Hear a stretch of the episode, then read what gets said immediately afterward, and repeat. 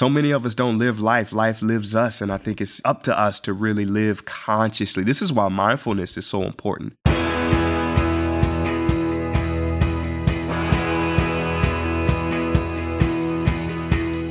Welcome to The One You Feed. Throughout time, great thinkers have recognized the importance of the thoughts we have. Quotes like garbage in, garbage out, or you are what you think ring true. And yet, for many of us, our thoughts don't strengthen or empower us. We tend toward negativity, self pity, jealousy, or fear. We see what we don't have instead of what we do. We think things that hold us back and dampen our spirit. But it's not just about thinking. Our actions matter. It takes conscious, consistent, and creative effort to make a life worth living. This podcast is about how other people keep themselves moving in the right direction, how they feed their good wolf.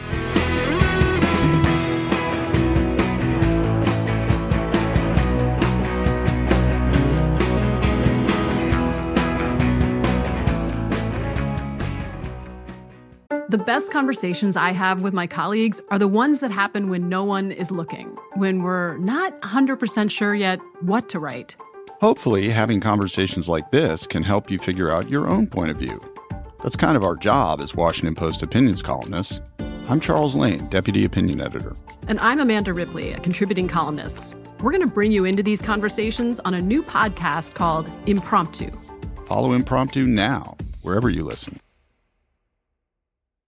Thanks for joining us. Our guest on this episode is Richard Williams, better known by the stage name Prince EA. He's an American spoken word artist, poet, rapper, filmmaker, and speaker. After graduating magna cum laude from the University of Missouri St. Louis with a full scholarship and degree in anthropology, he started and popularized the Make Smart Cool movement to promote values like intelligence, free thought, unity, and creativity in hip hop music and culture. In 2014, Prince EA shifted his focus from music to creating motivational and inspirational spoken word films and content, and his YouTube videos have received over 3 billion views. And he discovers a wide range of topics such as environmentalism, race, work life balance, and spirituality. Prince EA's work is widely recognized, including Oprah's Super Soul 100 and Forbes 30 Under 30.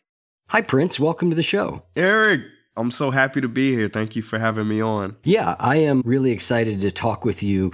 You talk about a lot of the same things that we talk about on this show in your videos and your courses. And so I think we're going to have a lot in common here. But before we get to all that, we'll start like we always do with a parable.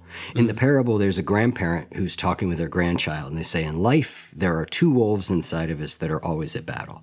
One is a good wolf, which represents things like kindness and bravery and love and the other is a bad wolf, which represents things like greed and hatred and fear. And the grandchild stops, they think about it for a second, and they look up at their grandparent and they say, Well, which one wins?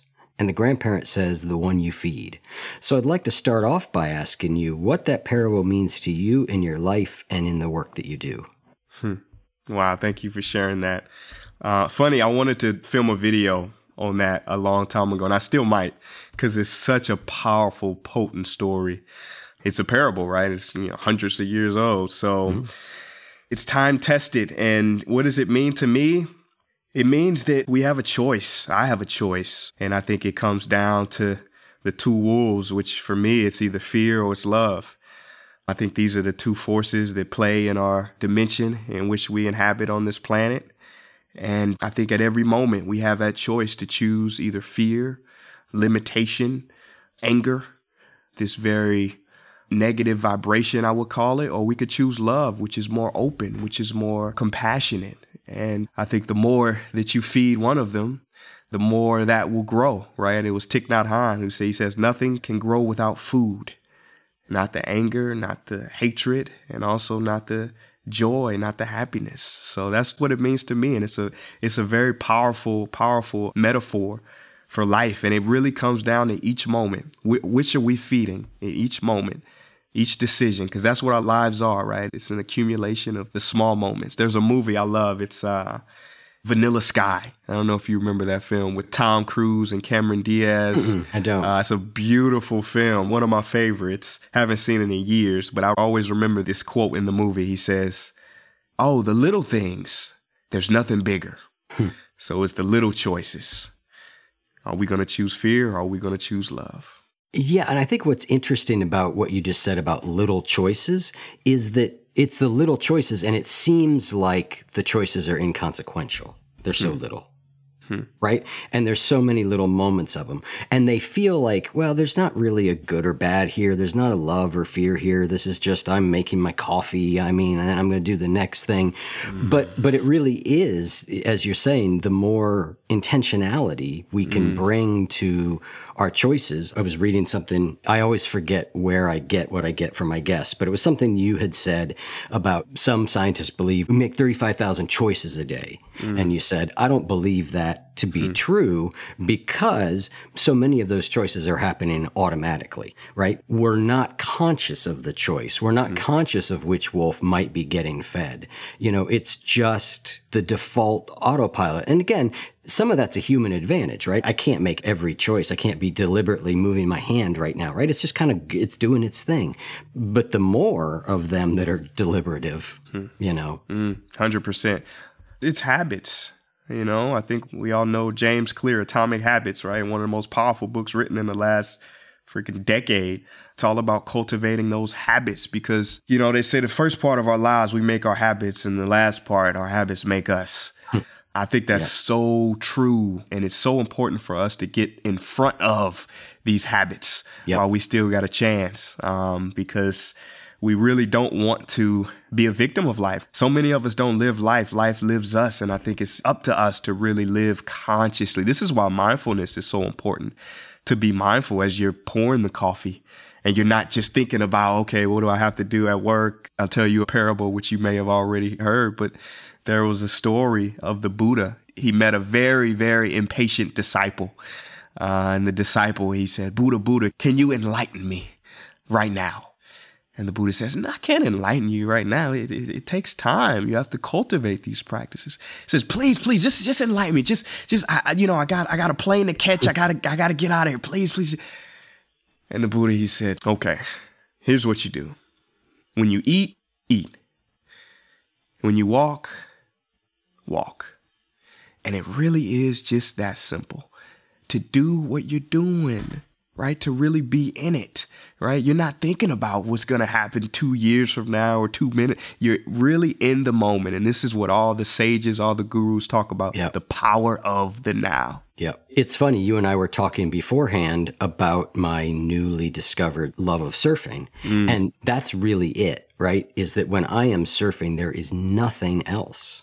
Hmm.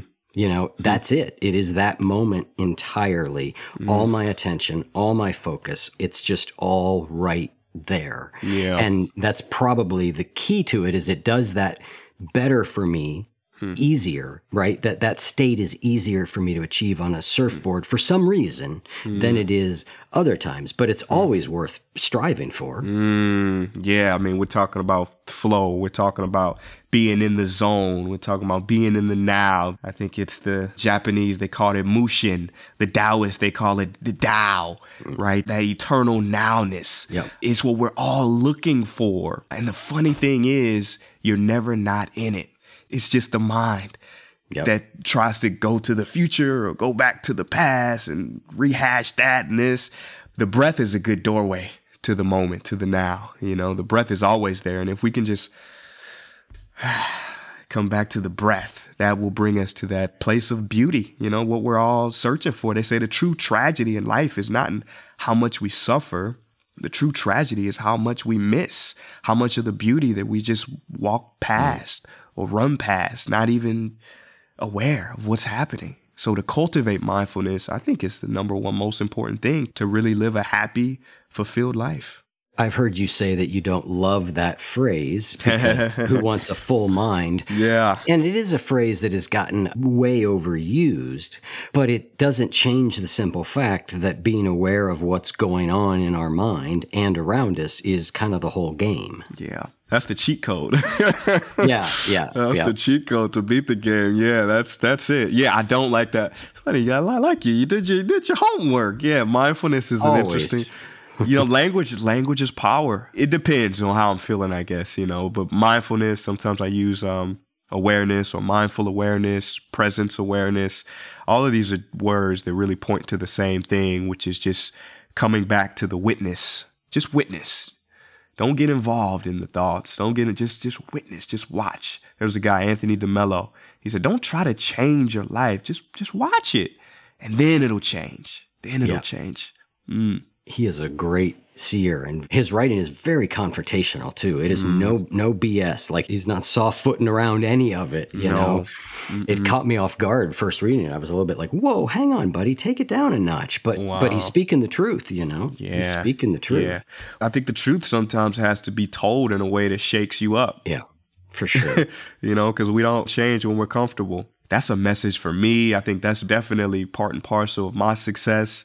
And it's something that I have to also remember that it really is about the package. It's about the package. It's, it's not just about the message, but it's about the packaging, right? It's like if you go to a restaurant, it's a five star Michelin restaurant, and the waiter brings out the food and they bring it out on a paper plate and give you some plastic utensils. the packaging isn't right. yep yep So it's it's really it's the same thing. The one you feed, how you serve the food has to be packaged in a way that I think really does justice to it. And I think what you're saying is Anthony DeMello, he was very very forthcoming, very to the point, very poignant uh, in his in the way that he communicated. And I love it. And I think the most powerful people, Martin Luther King. I mean, he man, he that guy, he was cutting. Mm-hmm. He was cutting. He cut through. yeah Yeah. behind me, there's a statue of a bodhisattva called Manjushri. Hmm. And one of the reasons I love Manjushri is he's, you know, got one hand on like a lotus, right? But the other hmm. one is holding a flaming sword. Hmm. And that flaming sword's job is to cut through ignorance. And that's kind of what we're saying here is sometimes that's the cutting that needs to occur. That's beautiful. You got to send me a picture of that after we finish. I love that. I've never heard of him. Yeah, he's a bodhisattva in the Mahayana Buddhist tradition. Mm. So, changing gears, I'm wondering if we could talk a little bit about you and your challenges with depression. Mm. You made a video with a, I don't know what the group was. It's a group that supports mental illness recovery. Is it called Impact, maybe? Mm, yeah. It's quite a video of you've got depression as a person sitting in a in a crime room, right? I was really moved by it. But talk to me about, you know, when you had depression and what was it like? Yeah. Well, you know, I grew up uh, on the north side of St. Louis, and, you know, my family, we were very, like, I don't know, traditional in the sense of most people where I'm from, we don't really go to therapists. So I say that to say I was never clinically diagnosed. Mm-hmm. I never got on medication or anything like that. I didn't go to church, or I know a lot of people are like, you know, just pray it away, or, you know, Jesus will take the wheel and make it go away. I think there's an element of spirituality that can indeed help depressive states. Yep. But I also think there's a science, and I think we need to kind of look to the science. I love the Dalai Lama. He, I know he's in some in some hot water these days. He always says, "Hey, if science disagrees with uh, Buddhism, we might have to rethink Buddhist Yeah. teachings." And I, I love that. I say that to say I was never clinically depressed, but I looked at all the symptoms, and I definitely experienced depression throughout my adolescence. And also, I do feel as though just my own awareness that my brain that I have could be biochemically, I, I believe that it may lean naturally towards that state because I know that if I don't ingest certain minerals, supplements, do certain things, it just kind of goes that way. It can still be here, but I've also trained it through different therapies, CBT, REBT. Buddhist tradition is also a good uh, fortification of the mind and to not believe in the thinking mind. Stoicism, I can kind of rally off all the names of the things that I've studied to help me. But it all started, I think, like I said, my adolescence. Definitely experienced, you know, some suicidal thoughts. They weren't like every day, but there were some points where I woke up and I just didn't want to be here. Didn't care about my appearance, didn't care about friends, just didn't want to go outside right? These are kind of classic depressive symptoms. And then I just started looking into it. I just started trying to understand it and came across a book from David Burns called Feeling Good, the New Mood Therapy. Came across books like the Tao Te Ching, came across traditions like Advaita Vedanta, say that you are not these thoughts. You are not the thinking mind. Thoughts come and go like clouds in the sky. Watch your thoughts like you're crossing the street and you watch traffic. So these different things, what they did was they gave me distance. They gave me distance from the thoughts. I wasn't the thought itself. I wasn't tied up in it. I could actually observe it. I could watch it. I could be mindful of it. And just that awareness was a huge relief, a huge relief. Mm. But I think the depression was also a bit of a gift because it allowed me to look within and, you know, find out what was going on under the hood. You know, what kind of nutrient therapies, amino acids could I play with to change the hormonal balance in my brain? So I always tell people that think that they are depressed, I say you are not depressed. You are experiencing depression. Who you are is not depressed. Who you are can observe that depression. And it's difficult to understand that when you're in it. Yeah. Learn helplessness is a huge thing. But I love the work of, um, he was a scientist and he created something called learned optimism. And I think we can retrain our brains, as we were talking about earlier, to see the good, to see the positive, to just shift our perceptions there's so many tools that I always tell people it's not hopeless. It's not a hopeless situation that you're in. In fact, you should be very hopeful because there are so many tools out there in our modern world today that you just have to find it. You have to find the right one that works for you. So, you know, going back to my story, I think depression played a role. If it forced me to try to understand it. And I think at one level, it also allowed me to bring out the creativity inside of me to bring out the vulnerability inside of me. You know, I started out as a musician and you know, musician is like a poet is a very vulnerable art form. And so I was very vulnerable and very vocal about what I was going through and you know, when I would create music, I would find my audience, they would say, Oh, I, f- I feel the exact same way. Thank you for putting that out there. And then that's how you build community. That's how you build friendships. That's how you build connection. Connection came from the expression, which some say is the opposite of depression. Hmm. Depression, while, you know, I think it is a virus, I think that it can also be an opportunity, uh, an opportunity, a signal, an alarm that something's off. You may not be living the life that you're meant to live. Yeah, I'm very similar to you. I think I have a brain that orients towards that direction when I let mm. it off its leash, you know? and I, like you, have found that there's a lot of different things that contribute to managing it. There's a lot of different tools. And I've had to, over the years, kind of put together my little depression recovery mm. kit. You know, mine's mm. going to look different than other people's, but, yeah. but knowing what's in that kit becomes very important. Mm. And as you were talking about the thoughts, I was thinking a little bit about, you know, part of the problem with depression is that when I'm in it, when I'm experiencing it, I like your phrase, when I'm experiencing it, right? I can know that my thoughts are not correct. Yeah. I can be like, look, you know, your brain's not working real well today. Mm. And, you know, ignore those thoughts. Mm. And underneath it, there's still this like, ugh. Yeah. feeling, you know? Yeah. And I've talked on this show many times about sometimes I treat it a little bit like the, I call it the emotional flu, you know, mm. which mm. is that when it comes, I treat it a little bit like I would the flu, meaning I don't make a big fuss out of it. I don't take myself to the emergency room. I make sure, am I doing everything I can to support myself? I know that while I'm sick, the world's going to look kind of crappy.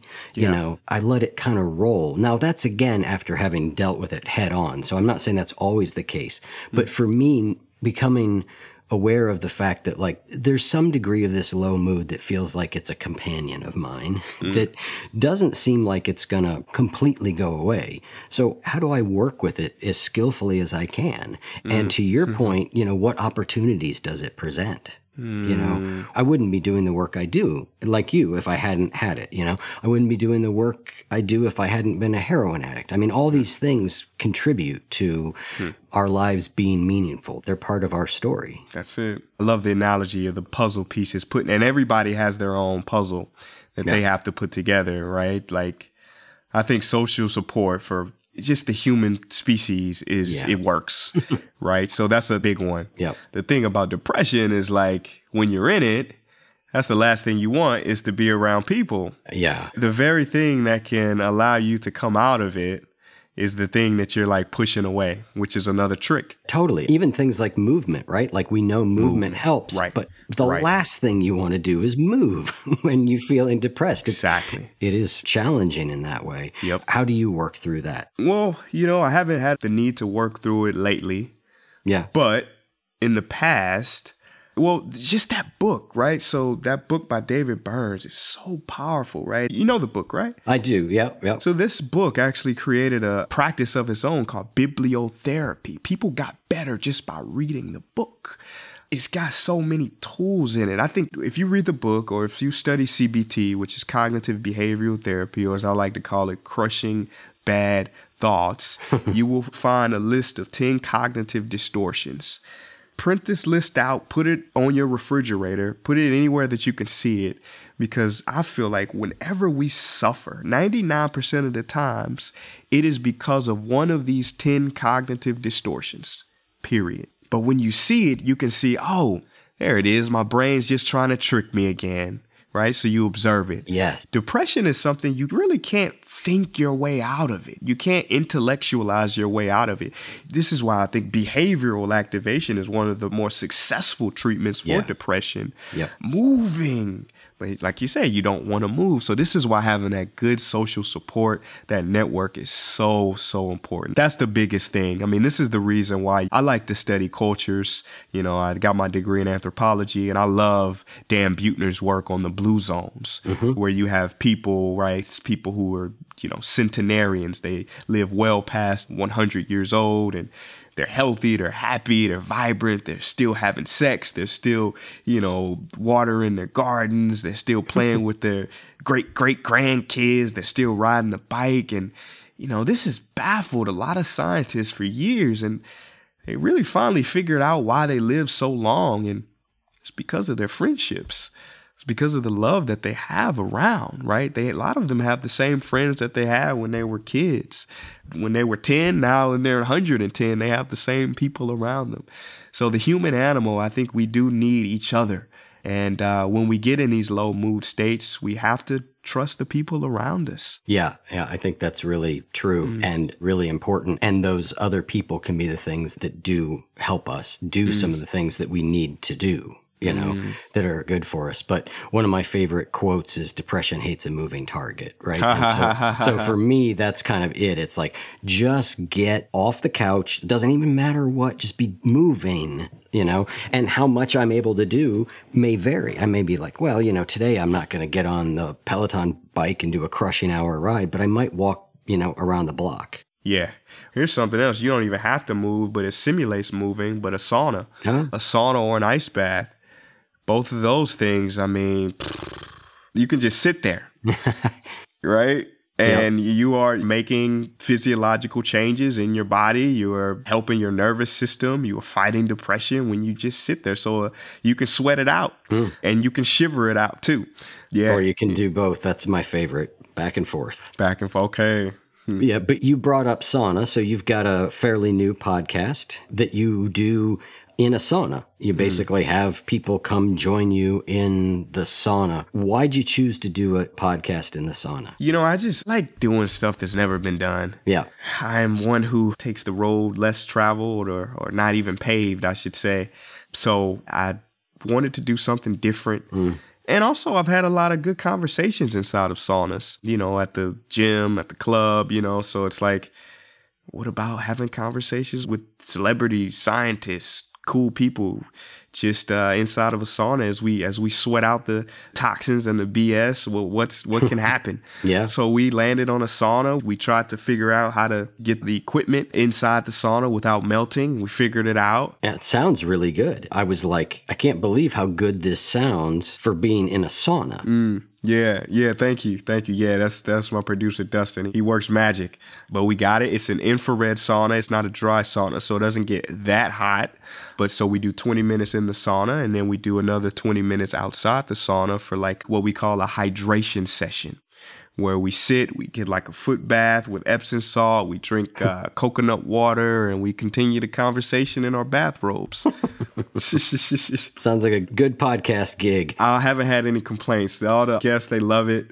Come by. We can we can get in. All right, I will take you up on that. Awesome.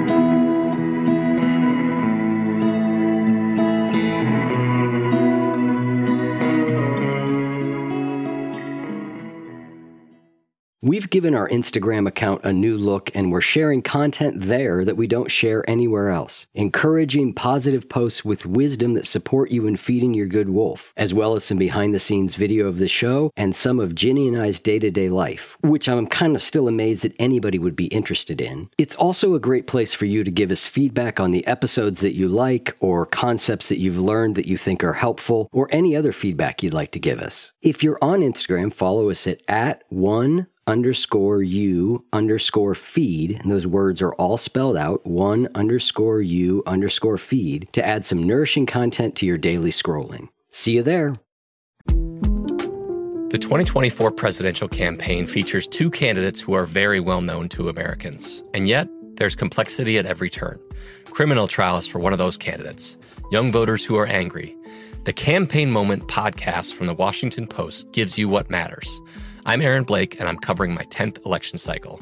My colleagues and I have insights that you won't find anywhere else. So follow the campaign moment right now, wherever you're listening.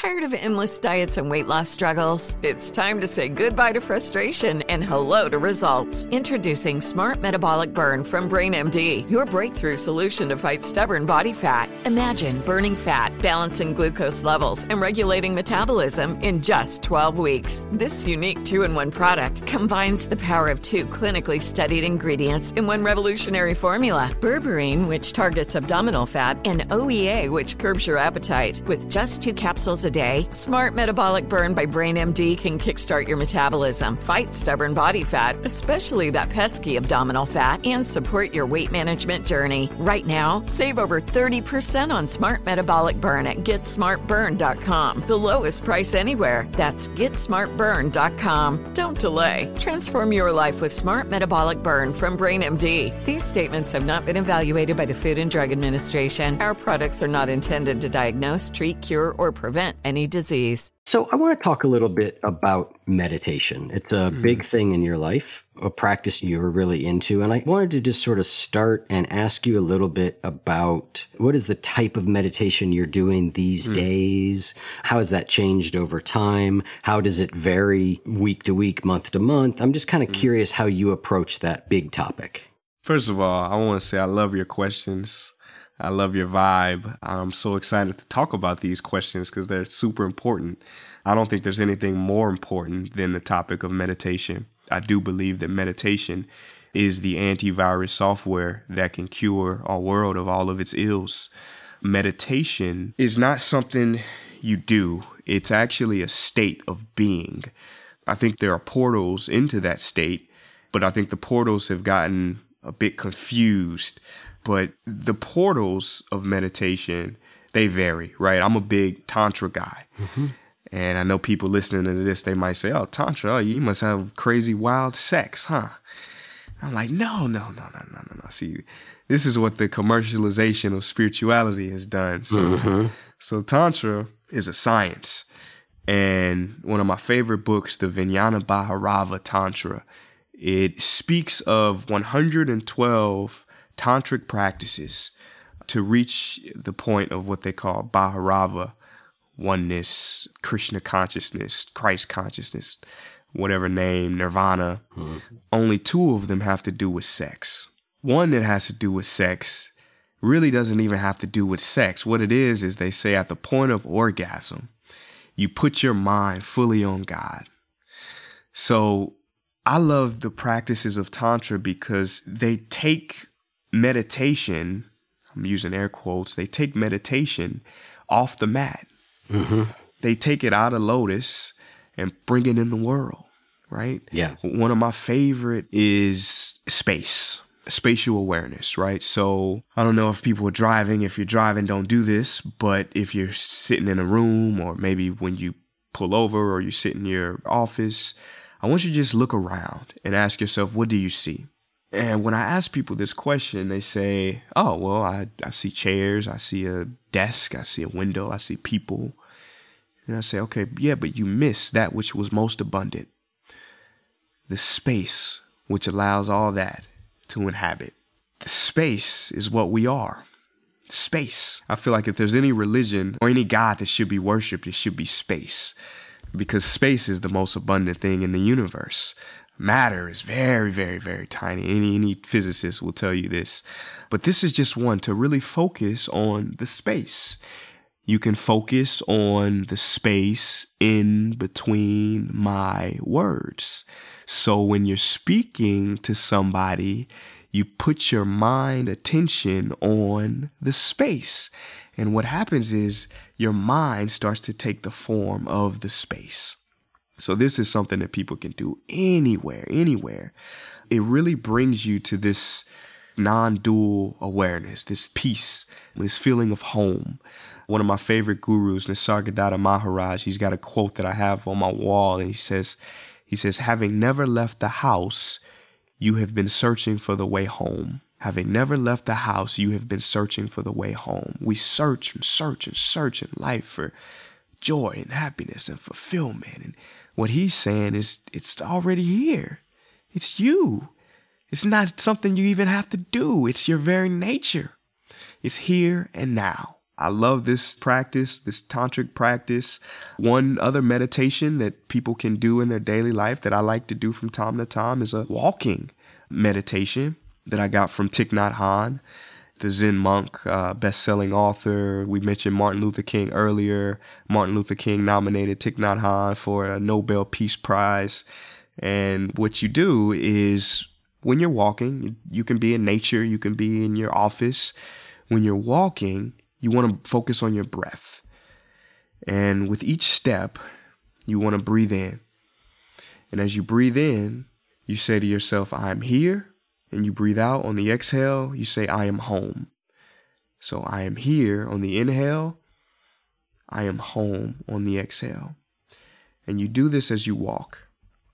And as you walk, you imagine your feet are kissing the earth with every step. So you say, I am here, I am home.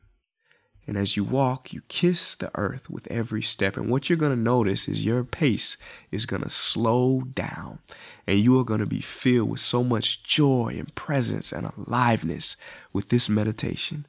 So, this is another one of my favorites. Let me give you three just to finish the Trinity off. uh, let's see what else I got.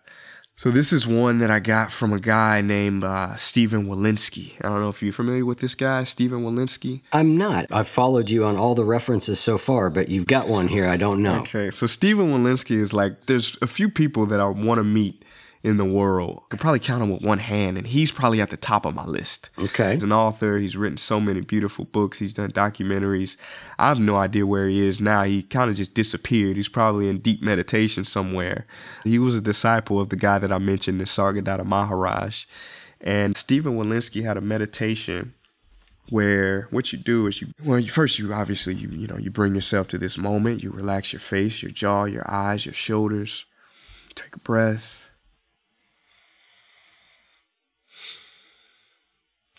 And then you ask yourself, without using your thoughts, associations, perceptions, emotions, or memories, am I an American? Am I Russian? Am I Ukrainian? Am I Canadian? Or neither?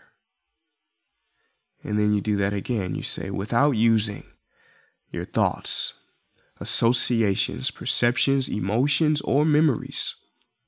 Am I black? Am I white? Am I Asian? Or neither? And then you go deeper.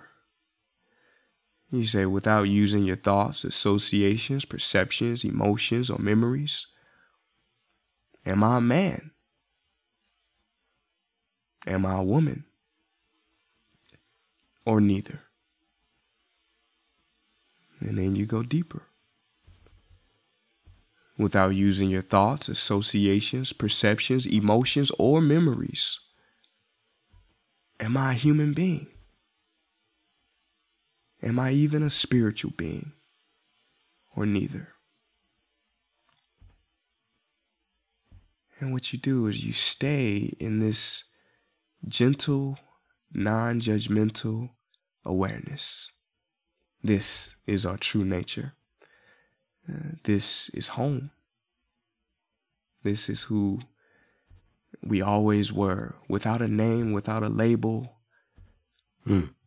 This is why the uh, the Hindus, if you look at the Sanskrit word nirvana, people think nirvana is this state of uh, just ecstasy and amazing bliss. Actually, the word nirvana means extinction. There's no more you there. Yep. So that meditation alone, I think, is a shortcut to pretty much what every spiritual tradition points to, which is the oneness. Right. What's really interesting about that type of meditation, as you said, is getting to that place when you've suddenly said, I'm not any of those things, mm, mm. to go, well, what am I? And to really look at that. And if you're able to stay with it, you know, my experience is what you will find is like, I, uh, I don't know. Yeah. But as you were talking, I can never pronounce that spiritual teacher's name. Uh, Nisargadatta Maharaj. Yeah. You know, he's got that idea of, you know, you abide with that sense of I am. Yeah, right? that's it. Nothing after it, I am. Because when you do that, you're like, well, I clearly there's something here. Like Mm. something is but but what is it? Where is it? What shape Yeah. is it? You just suddenly start going like, well, I, I don't know. There's nothing Yeah. here that to find. And it's a mystifying, sometimes mildly disconcerting state if you can Mm. get to it, but also deeply freeing. Only for the mind. Only for the mind. That's fair. Yeah. Because the yeah. mind wants to figure it out. It wants to objectify that which cannot be objectified. Yep. The eye cannot see itself. The knife cannot cut itself. The mind cannot truly know its, itself. What's what's behind it? Yep. You can't get there with the mind. It's not the right tool. I think the last step of the inquiry is when the questions themselves disappear. Yep. I was out today. I've been meditating in nature recently. I'm teaching a retreat this summer at Kripalu um, about nature and connecting with nature as a way. And so I've been really engaging in that practice. And I started reflecting on something I heard recently. It was, it was hmm. some book about human development, our evolutionary past, hmm. and that there was a time that we were human, mm-hmm. but we didn't have language. Mm-hmm. To imagine what that might be like hmm. is a fascinating thought experiment Hmm. because most of our thoughts are words that we're saying to ourselves. But if you didn't have those words, what is hmm. the experience of being? Hmm. And I found that it's a really interesting thing to reflect on, you know, and I do that sometimes is like, to your point, if not using memories, you know, not using language even. Yeah. What is this? Is a really powerful way for me to get closer to that state of being. Wow. Yeah, because the word is not the thing, right? It's, Right. The- It's The uh, Tao that can be named is mm, not the Tao, right? Yeah. Yep, yep, yep. So that's how we get caught up. We get caught up in the words. So that's a fascinating thought experiment. Exactly. Well, but we must have been thinking. We must have Something. been thinking, right? Yeah, You know, yeah. but we didn't have the words. And it just, Right. it's similar to me when I try and imagine what it might be like to be an octopus, for example. It's just a fun way of trying to say, like, there are states of consciousness that are Hmm. Very different than the ones we inhabit. And what are the different ways of kind of getting closer to those and being able Hmm. to see with those eyes? I'm a Zen practitioner primarily, and one of my teachers said to me once, and I thought this was so wise. We do a lot of koan practice in Yeah, Zen, great. right? And they're nonsense, right? At first glance, they're nonsense. But the advice I was given is sometimes imagine what the state of mind would have to be for the person who said that and believes it to be true. Hmm. Instead of going, that doesn't make any sense, that's nonsense, to hmm. say, what state of mind would I have to be in that that would be hmm. true? It's, a, it's sort of a reverse engineering way of entering into the mind. And you can't do it exactly. These are all just tools, portals, to use your word, right? You know, that's another one is when a spiritual teacher says something that you're like, that that sounds nuts. Mm. One way of approaching it is go, well, what would their mind state have to be for that to be true? Mm. You know, mm. we're just kind of playing with ways of getting deeper. Powerful. That's, I mean, yeah. I got, you can't see I got chill bumps here.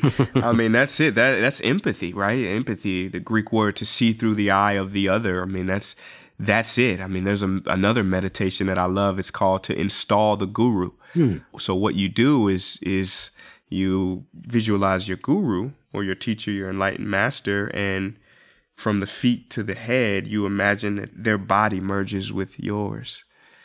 You have installed the guru into this self, which is very similar. Like, what state of mind would that have to be in, right? To yeah. believe that. Powerful. Love that, Eric. So good. So good.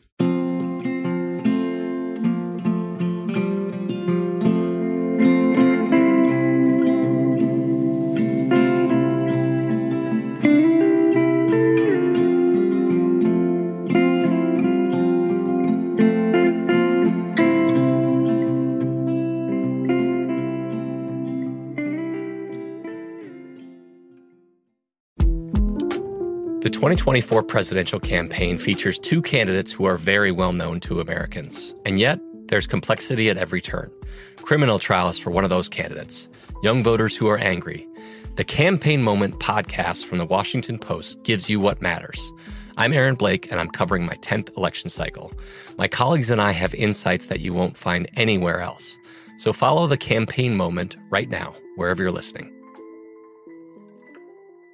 Tired of endless diets and weight loss struggles? It's time to say goodbye to frustration and hello to results. Introducing Smart Metabolic Burn from Brain MD, your breakthrough solution to fight stubborn body fat. Imagine burning fat, balancing glucose levels, and regulating metabolism in just 12 weeks. This unique two in one product combines the power of two clinically studied ingredients in one revolutionary formula berberine, which targets abdominal fat, and OEA, which curbs your appetite. With just two capsules, capsules a day, Smart Metabolic Burn by Brain MD can kickstart your metabolism, fight stubborn body fat, especially that pesky abdominal fat, and support your weight management journey. And right now, save over 30% on Smart Metabolic Burn at GetSmartBurn.com. The lowest price anywhere. That's GetSmartBurn.com. Don't delay. Transform your life with Smart Metabolic Burn from Brain MD. These statements have not been evaluated by the Food and Drug Administration. Our products are not intended to diagnose, treat, cure, or prevent prevent any disease.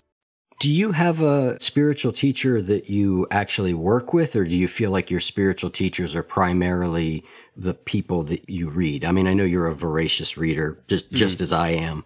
Do you have teachers that you actually work with, or has it been more your sort of quote unquote gurus are the people we've talked about that you're reading? Yeah, yeah, the latter. I've definitely attended seminars and like Byron Katie and mm-hmm. love her, Gangaji and Eli Jaxon-Bear, who were disciples of a man named Papaji and you know, I'm being around some of these people, but never on like a one to one student disciple. I've never had that, but I've just been so touched by so many masters. You know, I think Ram Dass was one of my first on ramps into spirituality. Mm-hmm. Him and, you know, Timothy Leary, uh, Robert Anton Wilson. I'm a big science guy too. So people say, oh, science and spirituality, they don't go together. Why not? Well, science is the empirical pursuit of the truth, yeah. and spirituality is the experiential pursuit for the nature of what's real. Yeah, they should go together. They should. I mean, yeah. because you're seeking the truth in both cases. Exactly. You know? Yeah. So I never had a direct teacher. I think that that's not to say I never will.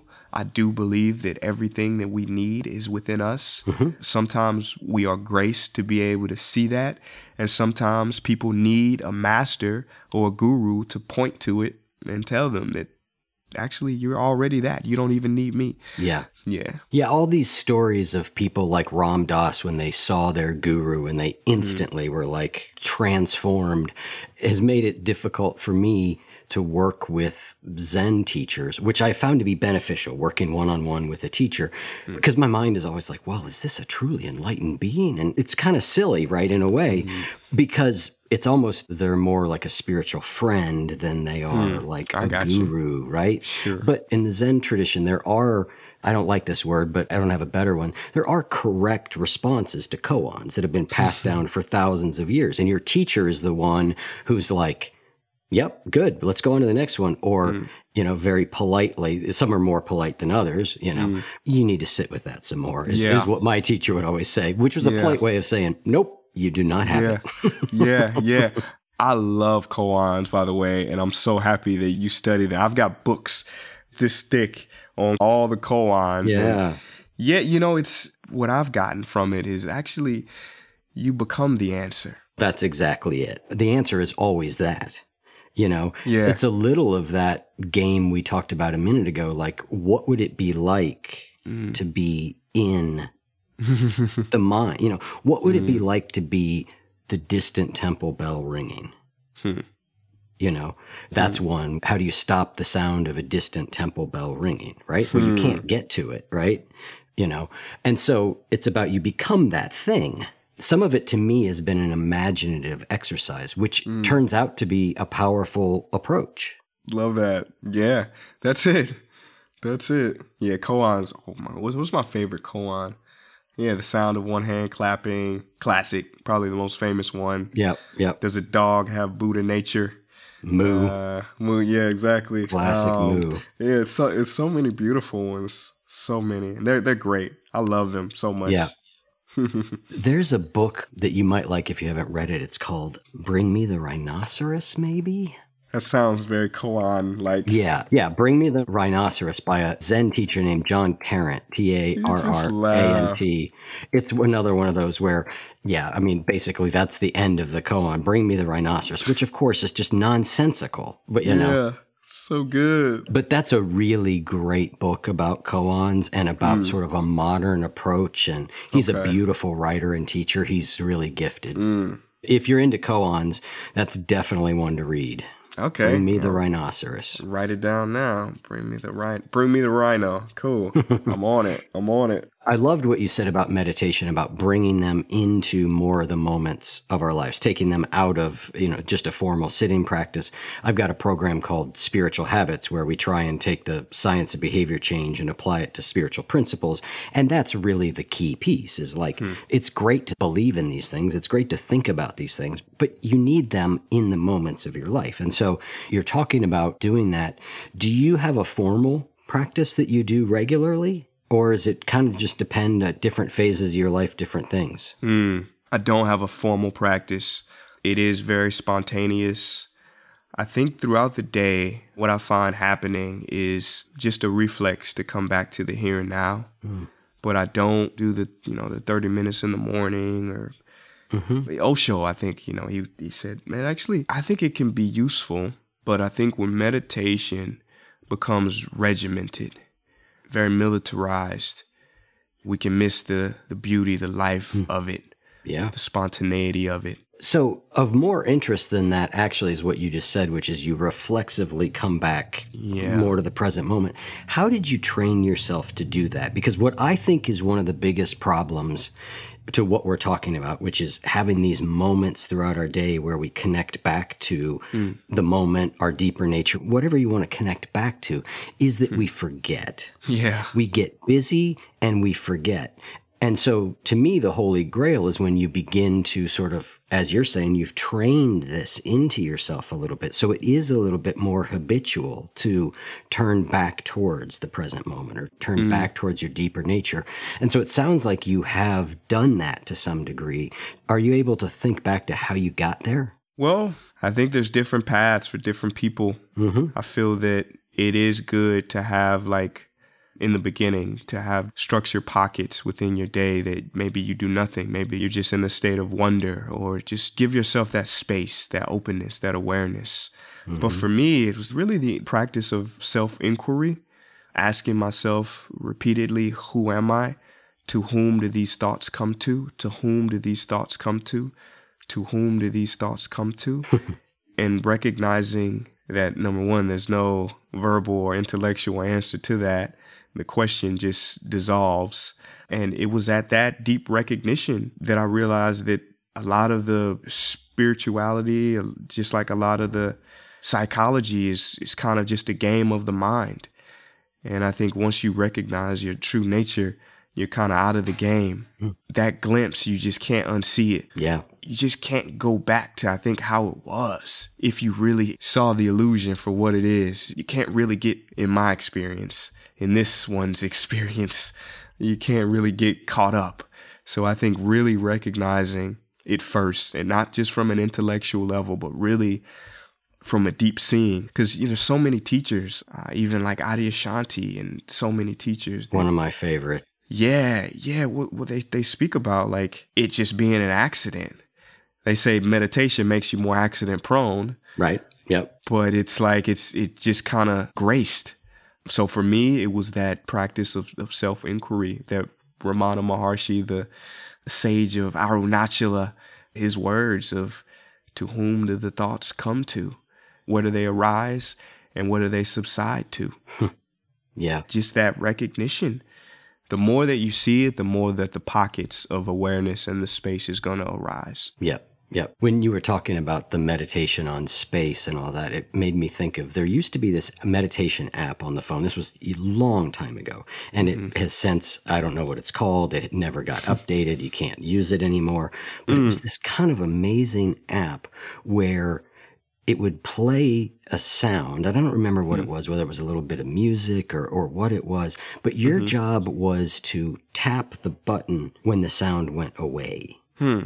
And so what you were watching for was that disappearance. You were watching for things that have come into existence to disappear from existence.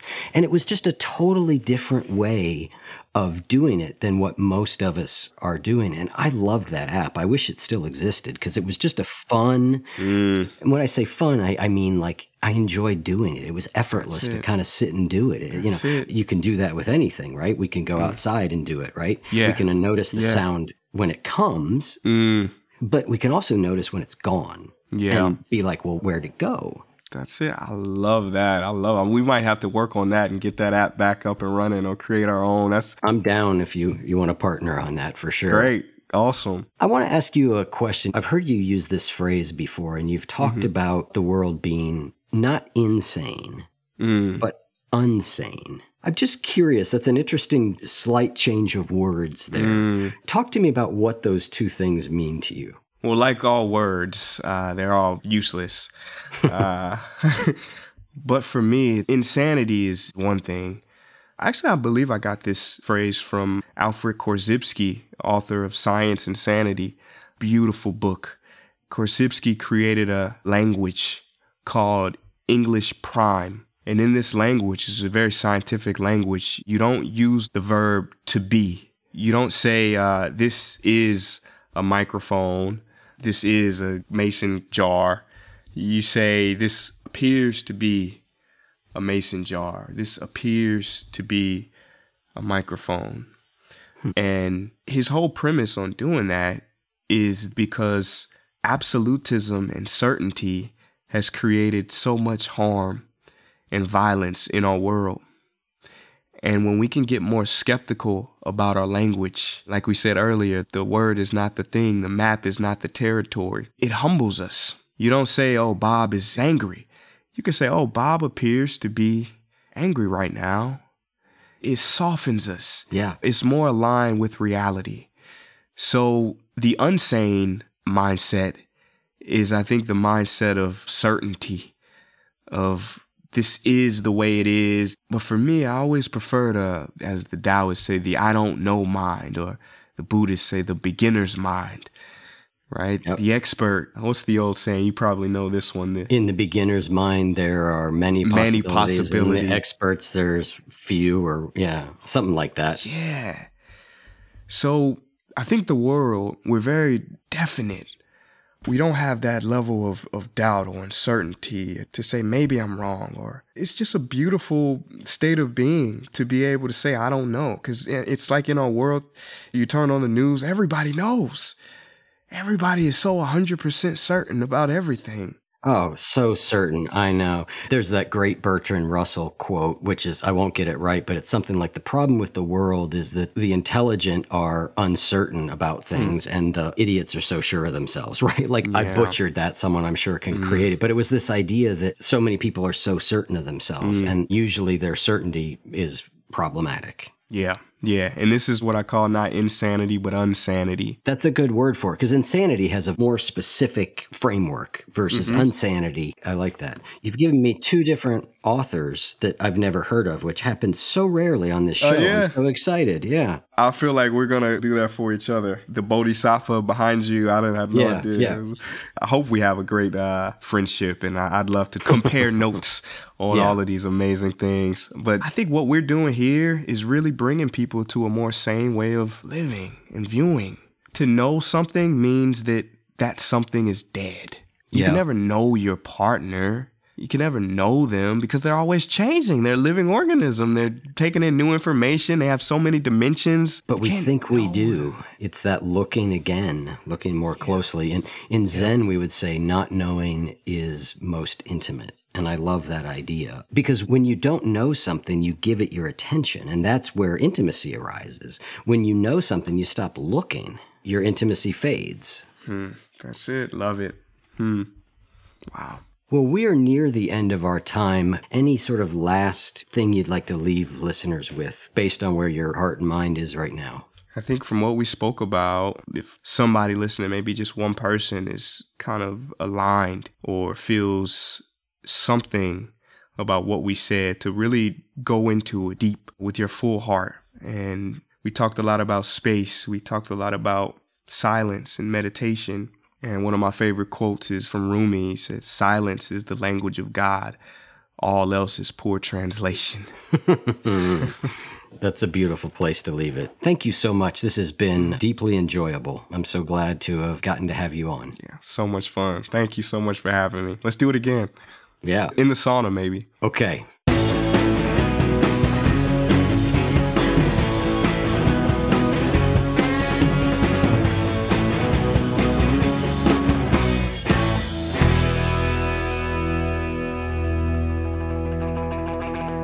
If what you just heard was helpful to you, please consider making a monthly donation to support the One You Feed podcast. When you join our membership community with this monthly pledge, you get lots of exclusive members only benefits. It's our way of saying thank you for your support. Now, we are so grateful for the members of our community. We wouldn't be able to do what we do without their support, and we don't take a single dollar for granted. To learn more, Make a donation at any level and become a member of the One You Feed community. Go to oneyoufeed.net slash join. The One You Feed podcast would like to sincerely thank our sponsors for supporting the show. Tired of endless diets and weight loss struggles? It's time to say goodbye to frustration and hello to results. Introducing Smart Metabolic Burn from BrainMD, your breakthrough solution to fight stubborn body fat. Imagine burning fat, balancing glucose levels, and regulating metabolism in just 12 weeks. This unique two in one product combines the power of two clinically studied ingredients in one revolutionary formula berberine, which targets abdominal fat, and OEA, which curbs your appetite. With just two capsules a day, Smart Metabolic Burn by BrainMD can kickstart your metabolism, fight stubborn body fat, especially that pesky abdominal fat, and support your weight management journey. Right now, save over 30% on Smart Metabolic Burn at GetSmartBurn.com. The lowest price anywhere. That's GetSmartBurn.com. Don't delay. Transform your life with Smart Metabolic Burn from BrainMD. These statements have not been evaluated by the Food and Drug Administration. Our products are not intended to diagnose, treat, cure, or prevent any disease.